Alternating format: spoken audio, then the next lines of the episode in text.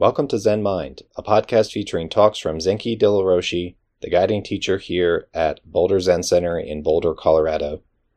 I'm Bryant at BZC. Just a quick reminder before we start if you're a regular listener or a regular student of Zenki Roshi, I want to ask you to please leave this podcast a rating or a review.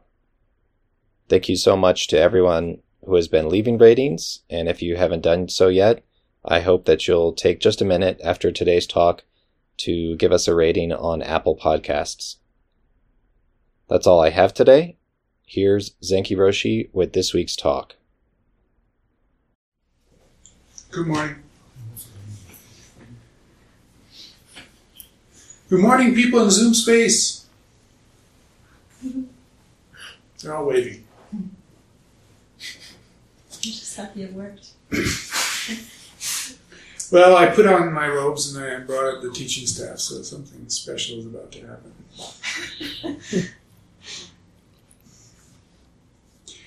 this is a talk that I um, been wanting to give for a long time, kind of. Mm, and I don't know exactly how to give it, and as um, feeling it out and more, I'm thinking, well, maybe it's going to be three or four talks. But I want to talk about study.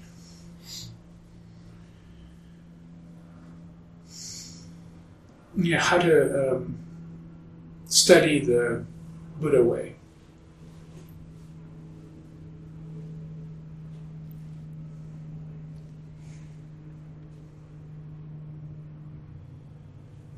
And I want to I want to be just really simple and direct. Um, I mean, in the beginning, to just say, you know, study, like, what it, what is it? Like, what do you, what do you think of when you hear the word study? And I think we all went to high school, and most of us uh, to college, and to study means something for us culturally. Right? It's like you go to school and somebody uh, gives a lecture or engages you in dialogue and certain concepts are taught taught and you're going to read books about them and you put the concepts together and you come up with some understanding or maybe a hierarchy of terms and how they're interrelated and uh, you try to capture a field of human activity or of the physical world and be able to understand and navigate it, you know, something like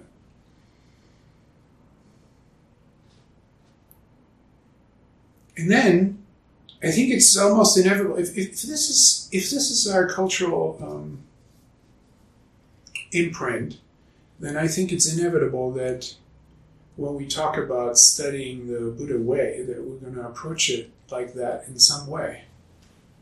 And I, I, I notice it all the time because um, people ask me for recommendations what to read or how do I organize this study? It's like where do I begin? And uh, isn't isn't there a, a, a, curriculum, a kind of progression of how to approach this? this and it's very understandable because when you look at the body of um, Buddhist teachings, from the early sutras through the Abhidharma and um, the Mahayana texts and the various schools, it's like it's unfathomable.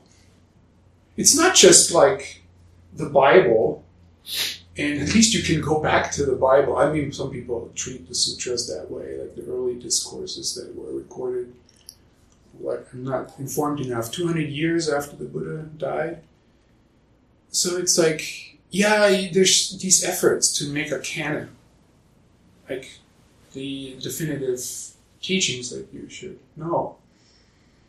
But nobody can, nobody can uh, take in all this stuff. It's impossible.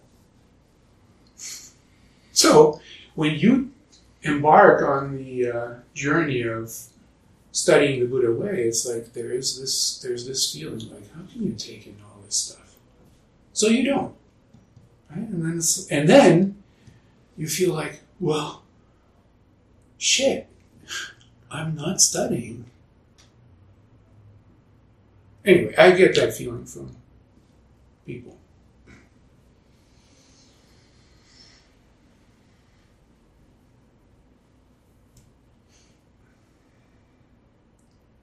But I, I think that it actually all starts if you put aside this cultural imprint of there's a certain way I should be going about studying a certain area of knowledge or activity.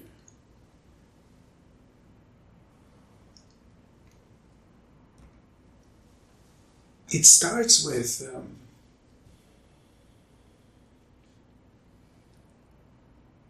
well, this is my interpretation, but it starts with what Suzuki Roshi called the inmost request.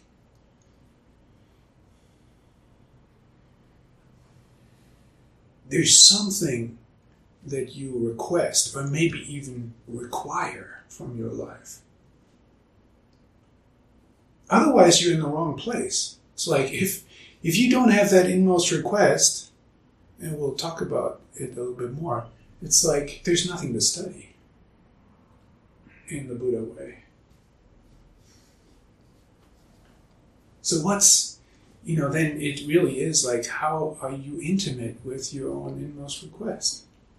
Well, you are already. You know, otherwise, I, I would say you, you wouldn't be here.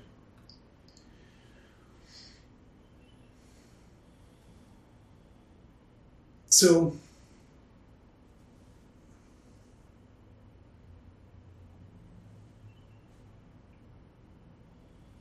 I'm working on this book right now, right? And Matt, who's on the Zoom call, is helping me with it. And it's like, I, you know, in writing the book, I, which is a kind of study, you know, how to approach the Buddha way.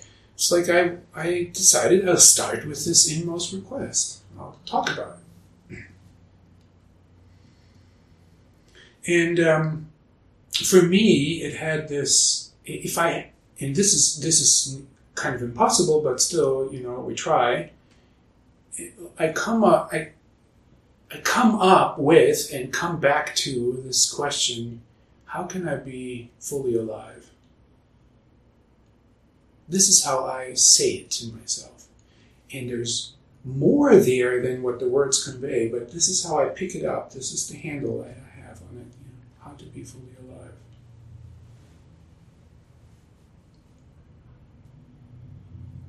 Not in some abstract way, you know, like uh, sometime in the future being fully alive. Right now, how to be fully alive, how to be fully present, alive in this activity right now of giving this talk.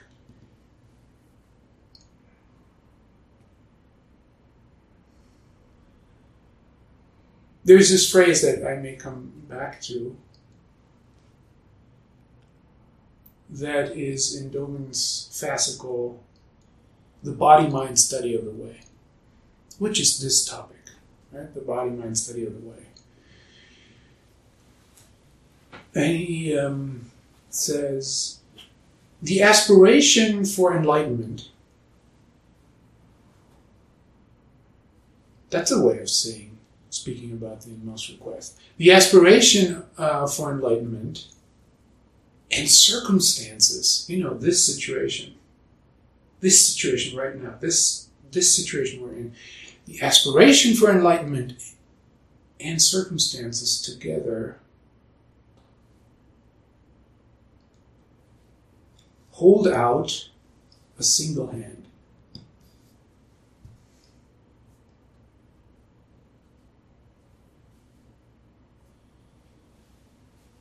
A single hand held out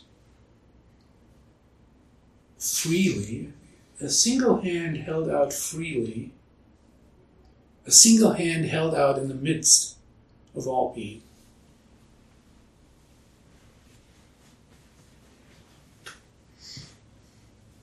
So it's like you just taken this image, but it's like it's not just a single hand. It's this body and mind.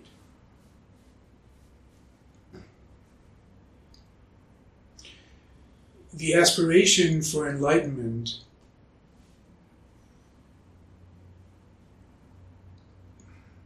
and circumstances together hold out a single hand.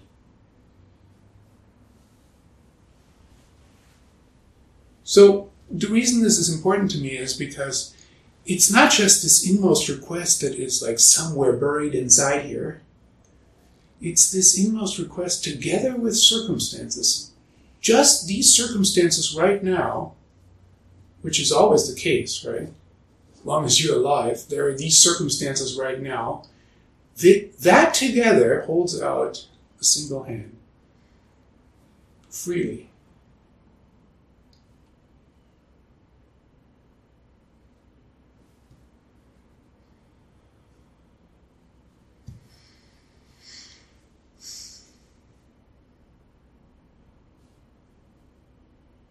So, you know, then I'm trying to talk about study, right? So, how do you unfold this? How do you unfold this? So, I, I've decided, you know, for the book, but I'm using this just as a kind of template. But for the book, I've decided, okay, I'll, I'll unfold it as liberation, wisdom, and compassion. So I say for the book, but it's not like this. 25 years ago, when I started to practice, or even 10 years ago, after 15 years of practice, I don't think I could have said with confidence that my inmost request will be answered by holding myself in this way in the midst of being with the uh, intention of going in the direction of wisdom, of liberation, wisdom, and compassion. I'm saying it now, you know, but like I said, just, you know, even 10 years ago, it would have just been a bunch of words. And I've read these kinds of words, and they're like, oh, yeah, well, liberation, wisdom, and compassion. Yeah, okay, I've heard that. I think that's a good thing.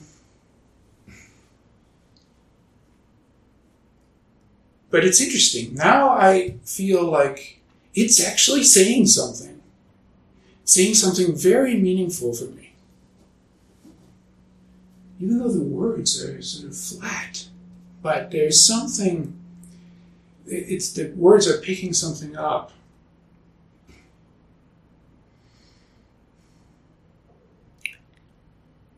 Okay, let me unfold this a little bit more. When you read, when you study Zen words, texts, koans, or something, you'll come across some images, like a hand freely held out to the midst of being, or a withered tree, or a brick of dead ash. This is in, you know, this is in, this is in uh, the body mind study of the way. Dogen uses the image of the withered tree and the brick of dead ash. And here's the here's the thing. You, you are to imagine yourself as a withered tree and a brick of dead ash as images of liberation from suffering.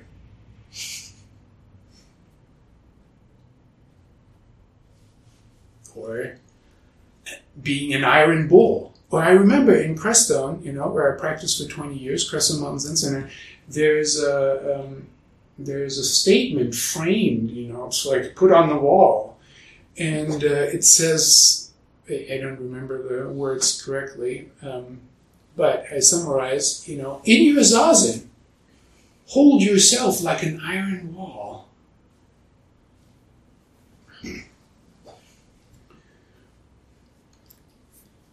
I remember reading a koan and I came across this image of a 10,000 fathom cliff.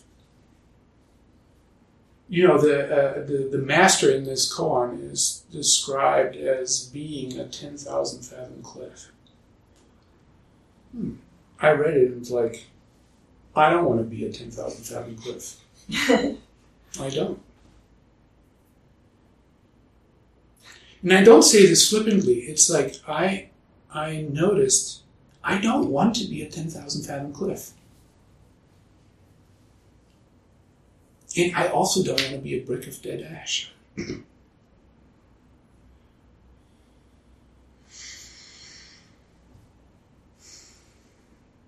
I, I remember bringing this um, this struggle, this wrestling with this 10,000 fathom cliff. I remember bringing it to my teacher and I said, I don't want to be a 10,000 fathom cliff. And he said, mm. And he was just being a 10,000 fathom cliff. and I walked away from it. It's like, I don't want to be that way.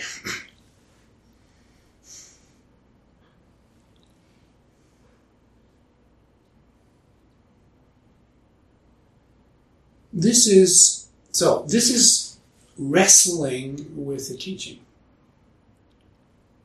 this is trying it on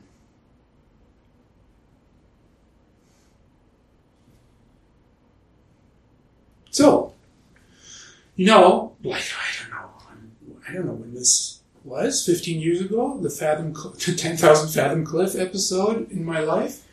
Um, now when I sit here and I talk about liberation from suffering, I speak about making space and I talk about allowing your experiencing to be exactly what it is at this time.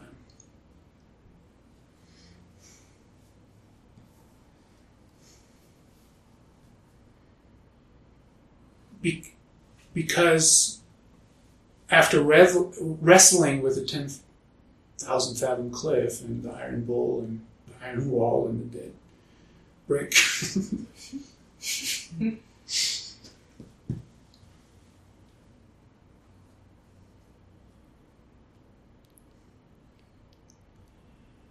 yeah, I feel that making space is a more appropriate uh, metaphor for me to express what this is about.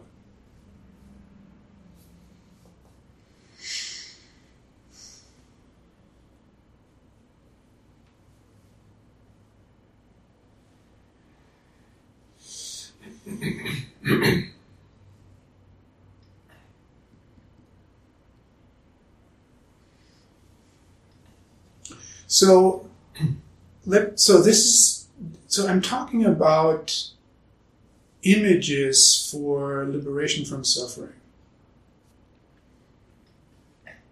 Wrestling with them. Finding your own way with how to understand what liberation from suffering is for you moment by moment in these circumstances.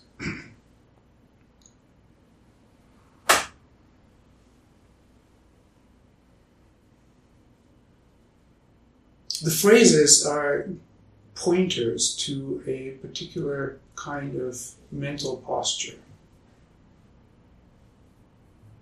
and bodily presence. okay, so let's talk about wisdom.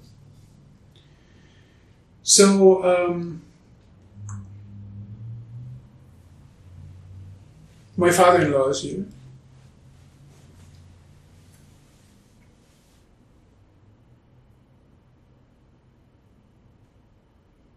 Mike, who studied with Suzuki Roshi.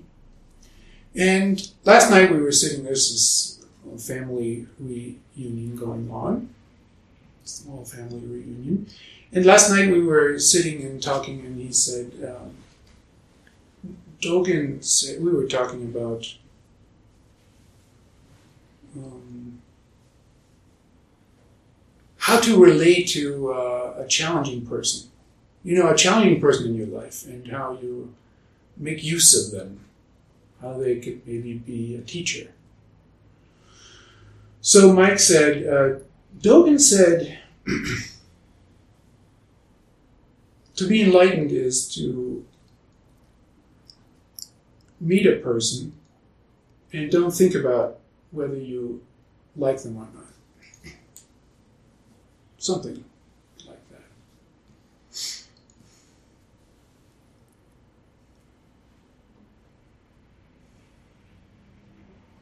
I know that quote.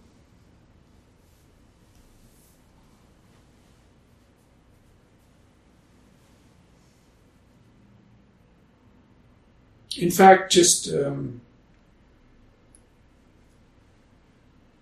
a few weeks ago, Deborah brought it up. And I asked her to send it to me. And her version was different, you know. The version she remembered and looked up was to be untainted is to meet a person and don't consider how they look like. so I went and looked it up. You know, it's in Dogen's fascicle Yuibutsu, Yobutsu. Only only a Buddha and a Buddha. And in the translation that I consulted, it says to be undivided is to meet a person and not consider how the person looks like.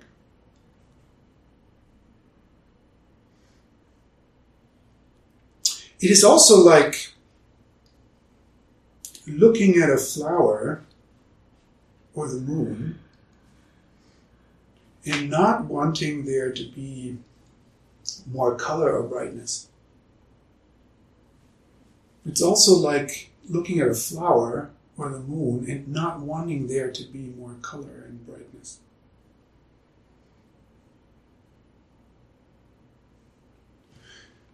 So this is this is interesting because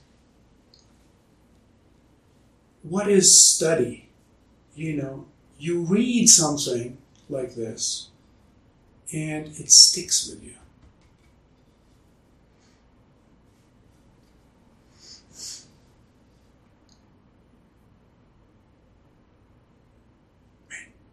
Twenty or thirty or forty years later, in some situation, the wisdom of this phrase delivers a message.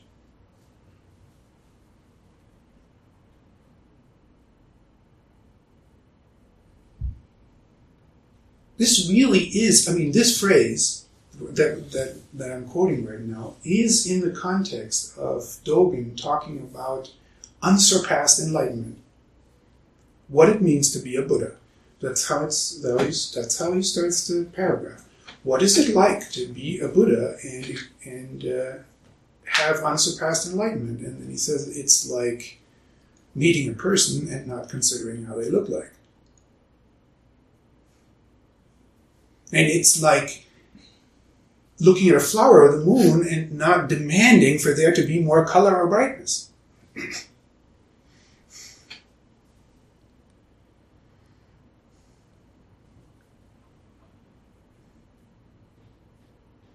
So can you can you find yourself in this phrase? Like I couldn't find myself in the ten thousand fathom cliff, but I kind I can find myself in looking at a flower and not wanting there to be more color.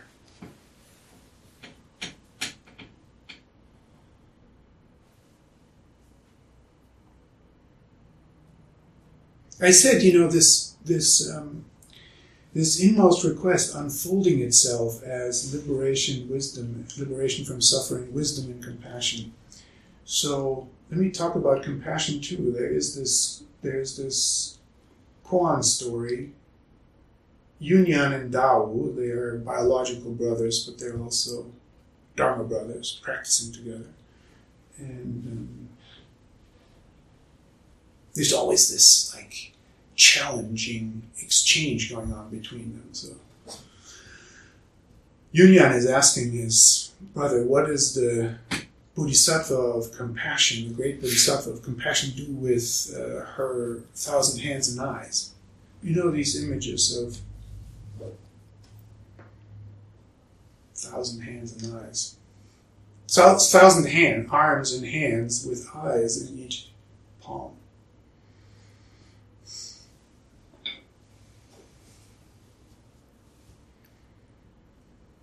It's a little bit like, you know, when you ask yourself, what's my inmost request? What is the image for that? And there are these artistic, there are these artistic um, uh, expressions, like the Buddha on the altar, right? Do you see yourself in that fella? Is that is that answering your inmost request? I always have a little trouble, you know.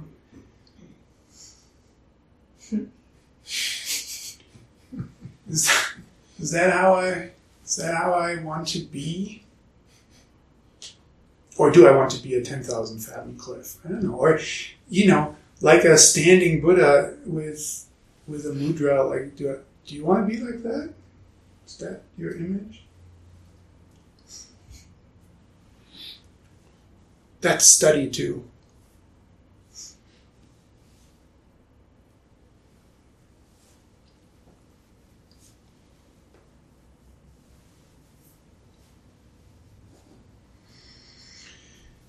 I see, I mean, this is kind of crazy what I'm about to say, but I see myself more like I have upstairs in, uh, in my um, office and where I meet with people. I have this scroll, and Sophie, my wife, made this little, just this white square um, paper that she cut. She cut little marks into it where the paper gets uplifted, you know, like this, like it's just broken out from the white surface. And uh, when you have light on it, it just makes a little highlight and a shadow. And I see myself more like that little cut in the paper.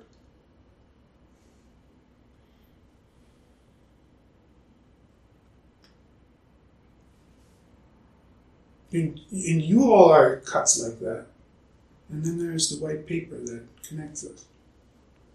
Maybe that's a more that maybe that's actually, you know, more fitting expression than this traditional Buddha figure standing in some way that makes no cultural sense to us. Maybe this little paper cut is more like the hand freely held out.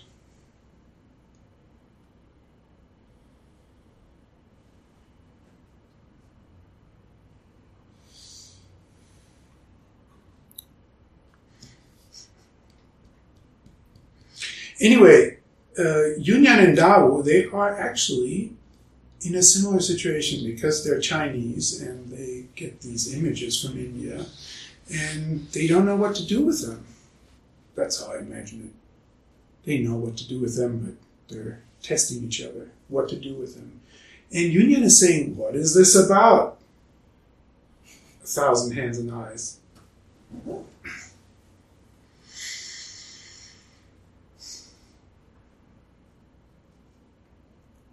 And Dao says, It's like a person reaching for a pillow at night. And Yunyan says, uh, I understand. And Dao says, How do you understand? And Yunyan says, um, All of the body is hands and eyes. and Dao says, Well, you said a lot there, but it's only 80%.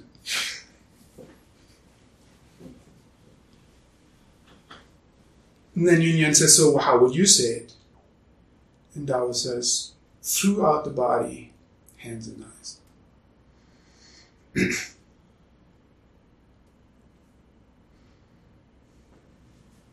so, you know, study again, you come across a story like this, it is opaque, a little bit like a 10,000 fathom wall. It's like, uh huh. And, um, and, and, and something happens, maybe, for me, it does with this story, not with all koans, you know, but with this story, it's like, yeah. So my wrestling is what is what's compa- what is compassion?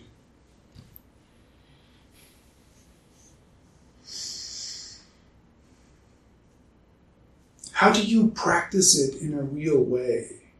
How does it contribute to being fully alive? This is my real question.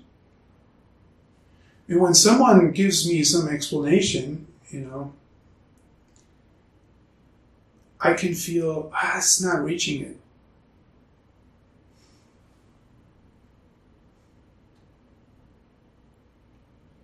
But now I have throughout the body is hands and eyes. And so I I over the decades have recognized in myself that compassion is, and this is how I say it now, right? That Compassion is about resonance. It's about a resonant, sensitive body. A sensitive body that resonates with everything.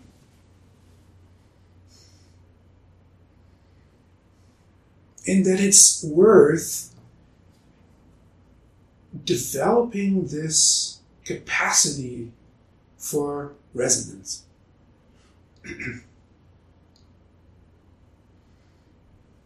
to be so to be so at ease, to be so open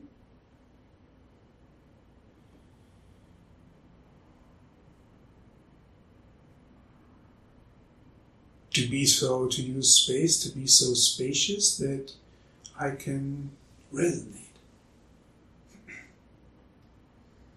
Now, this is just my way of saying it, right? And it's opened up by this story.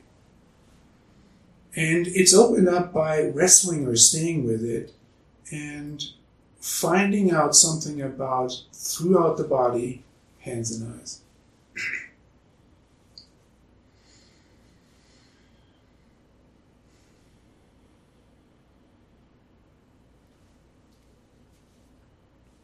So,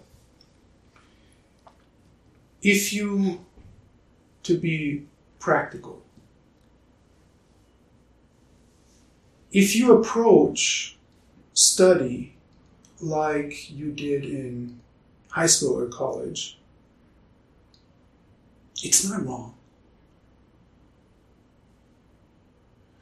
It's just that it is limited.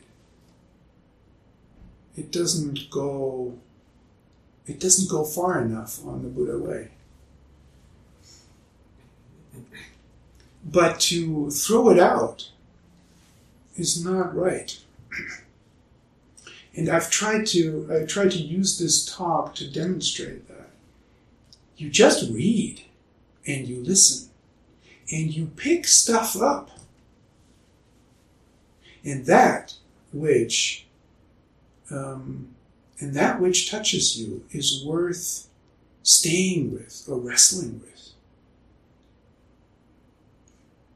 Even the stuff that makes no sense, because then you can find out what you don't want to be like a 10,000 fathom cliff.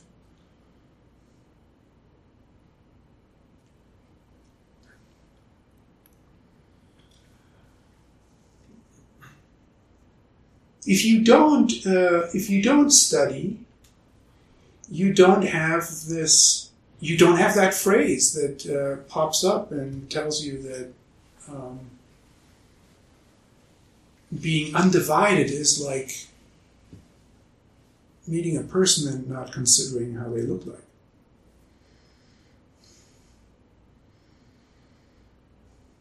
But more than the phrase is you haven't developed um, felt sense that um, lies behind the phrase and that has maybe now for years informed you in some way about how you go about things.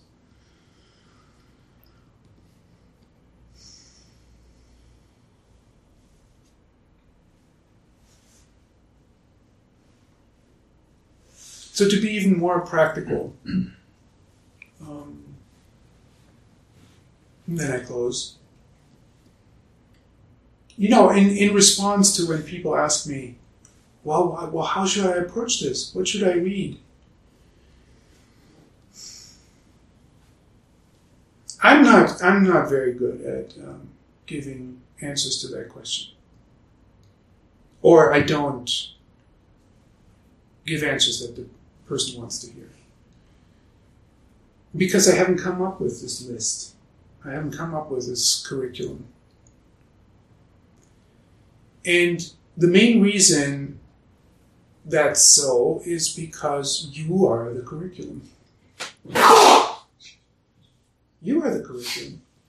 It's not like the curriculum exists outside of you.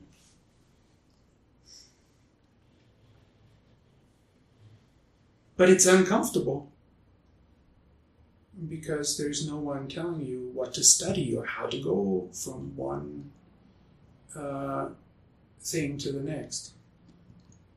But maybe some, you know, very, very general advice. By the way, if you want, if you want a reading list, you will find it on the internet. You know, other Zen centers have provided it. Norman Fischer has a good one. if it's still if it's still on the website.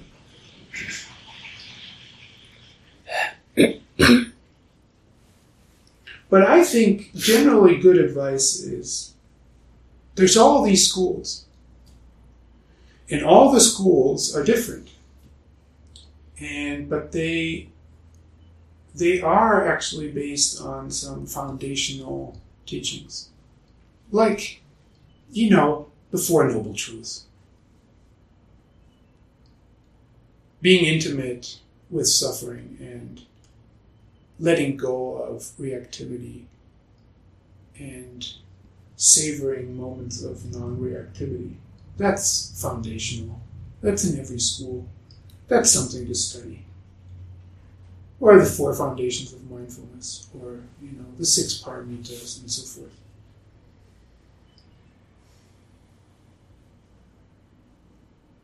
But you will only study it if you find some interest right? If you if you already find some interest it's like that this is about liberation from suffering and i actually need to understand what suffering is not in some conceptual way but for me.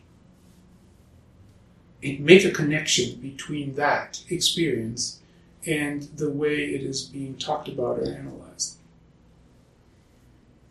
So the foundational teachings. And then i think you pick the school of Buddhism you find yourself in. You don't pick it rationally anyway. You know, you just pick it through some aesthetic judgment. Like, I like that feel of the practice here, so I'll stick with that. So then, just stick with those teachings. Just limit yourself to that.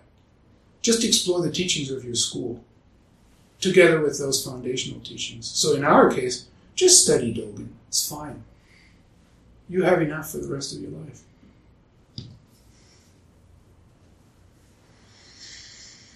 If you practice Rinzai Zen, go through the go through the Koan curriculum. It's not what I'm doing. Sometimes I felt like, should I be doing that?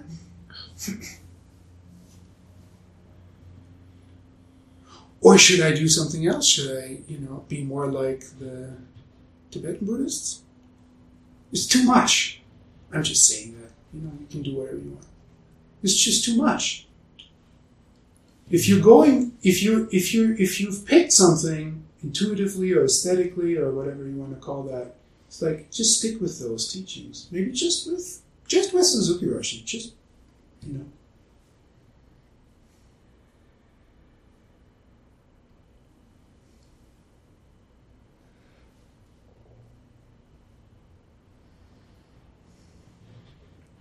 And let and, and of and, and let a path come together for you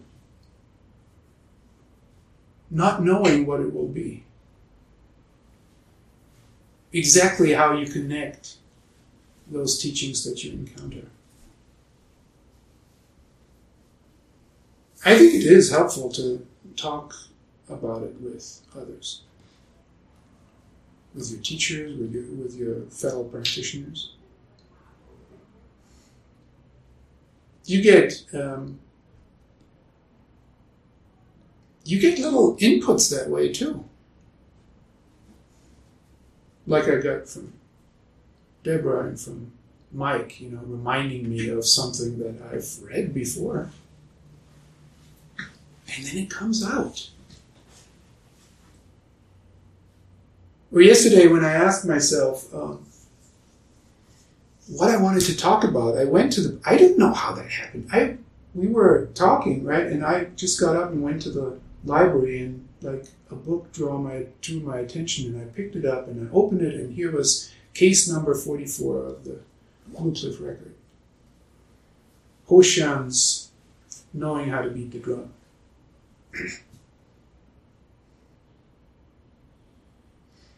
And it says, cultivating study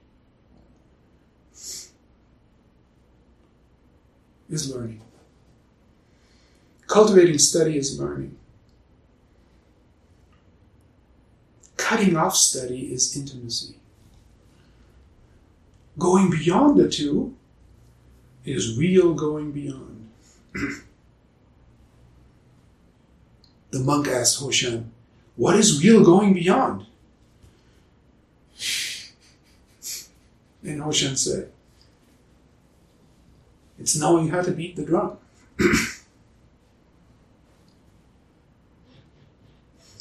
now I have something new to work with. Because I wanted to finally talk about study, I went to the bookshelf and uh, I found a case that is about study. Thank you very much.